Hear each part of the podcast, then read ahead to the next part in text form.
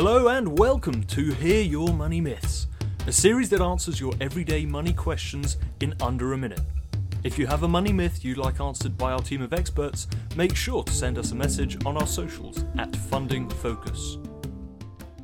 This week's money myth comes from our reader Alexandra Chapman. Penny pinching will get you rich.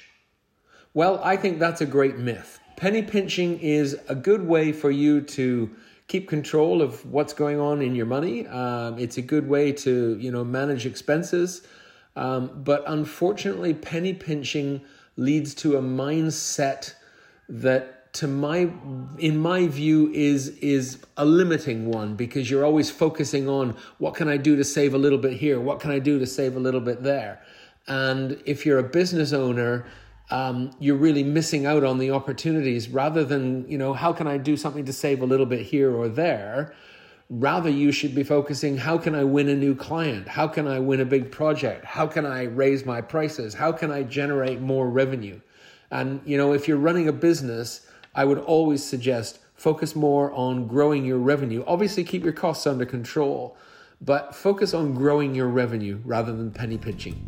Okay, good luck. We hope you learned something in today's episode, and thank you for joining the fight for fairer funding. Don't forget to send in money myths you like answered in future episodes, and we'll see you next week.